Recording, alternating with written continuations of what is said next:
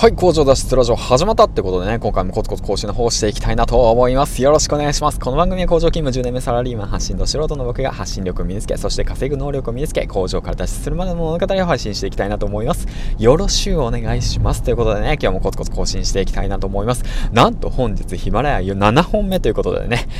なぜか今日はね、調子がいいということで話していきたいなと思います。よろしくお願いします。今回なんですけども、格安SIMにして変わったことについてね、話していきたいなと思います。よろしくお願いします。僕自身ね、格安SIMに変えて今年で、今年から変えたばっかりなんですよね。皆さんはね、格安SIMの方を使っていますかということなんですけども、今まではね、そのソフトバンクの方でだいたい月々ね、2人でね2万円くらい払ってたのかな。確かそう、払ってたのが格安SIMに変えて、格安SIMっていうのはヤフーの方ですね。ヤフーモバイルだね。ヤフーモバイルの方に変えて、だいたい僕と嫁で1万2000くらい、1万以下か、1万以下に抑えたな。確か。そう、結構下がったんですよ。だいぶ下がったんですよ。で、その代わり、なんていうんですかね、制限、データ制限っていうのがかかるわけなんですけど、僕の場合は、今だと、12ギガかな、12ギガで、今なんかね、そのキャンペーンみたいな時に入ったんで、確か8ギガで4ギガ、プラスいいよサービスやおうみたいな感じのサービスかなみたいな感じになってただけなんですけども、なんていうんだろうな、結論何が言いたいかっていうと、格安SIMに変えなさいってことですね。携帯をね、まだね、三大キャリア、ドコモ、ソフトバンク、あとは au ですね、のままの方がいたら、リスナーの方がいたら、今すぐ格安SIMに変えなさいというわけなんですけども、僕自身はね、ヤフーモバイルしか使ったことがないので、もしね、なんか巷ではね、いろいろあるじゃないですか、楽天モバイル、経済圏だとかね、お金のことを配信しているリベライのね、両学長だとか、あとはそうですね、池早さんもね、そういったようなことをね、確か格安SIMに変えた方がいいっていうこともね、言ってますしたね。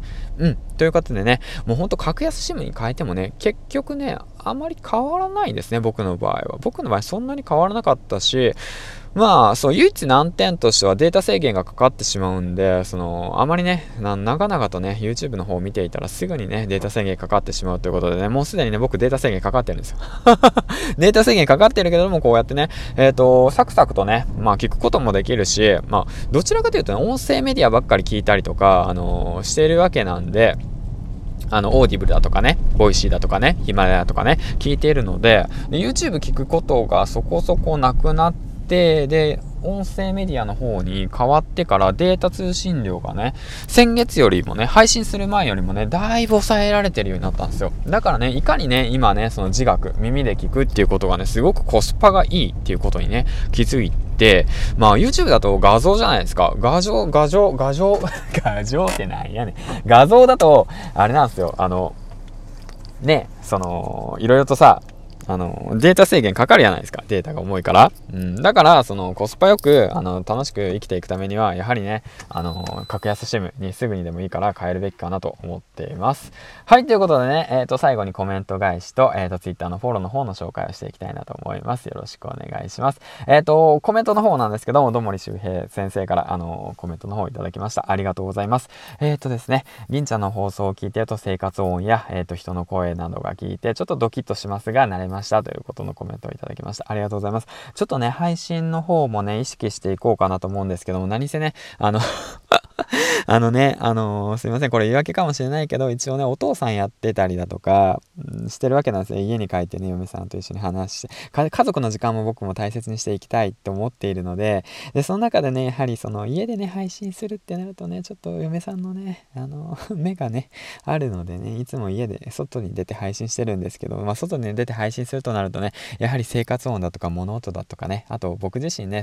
ラジオ放送の際にiPhone のね、付属のマイクを使ってたりとかしてて、で、歩いてたりとかね、作業しながら配信していると、隙間時間使って配信していると、やはり雑音とか聞こえてしまってね、聞きにくいかと思うんですけども、もうそれもね、BGM だと思ってね、ちょこっとずつ直そうとは意識してます。はい、ということで頑張っていきたいなと思います。で、周平先生もね、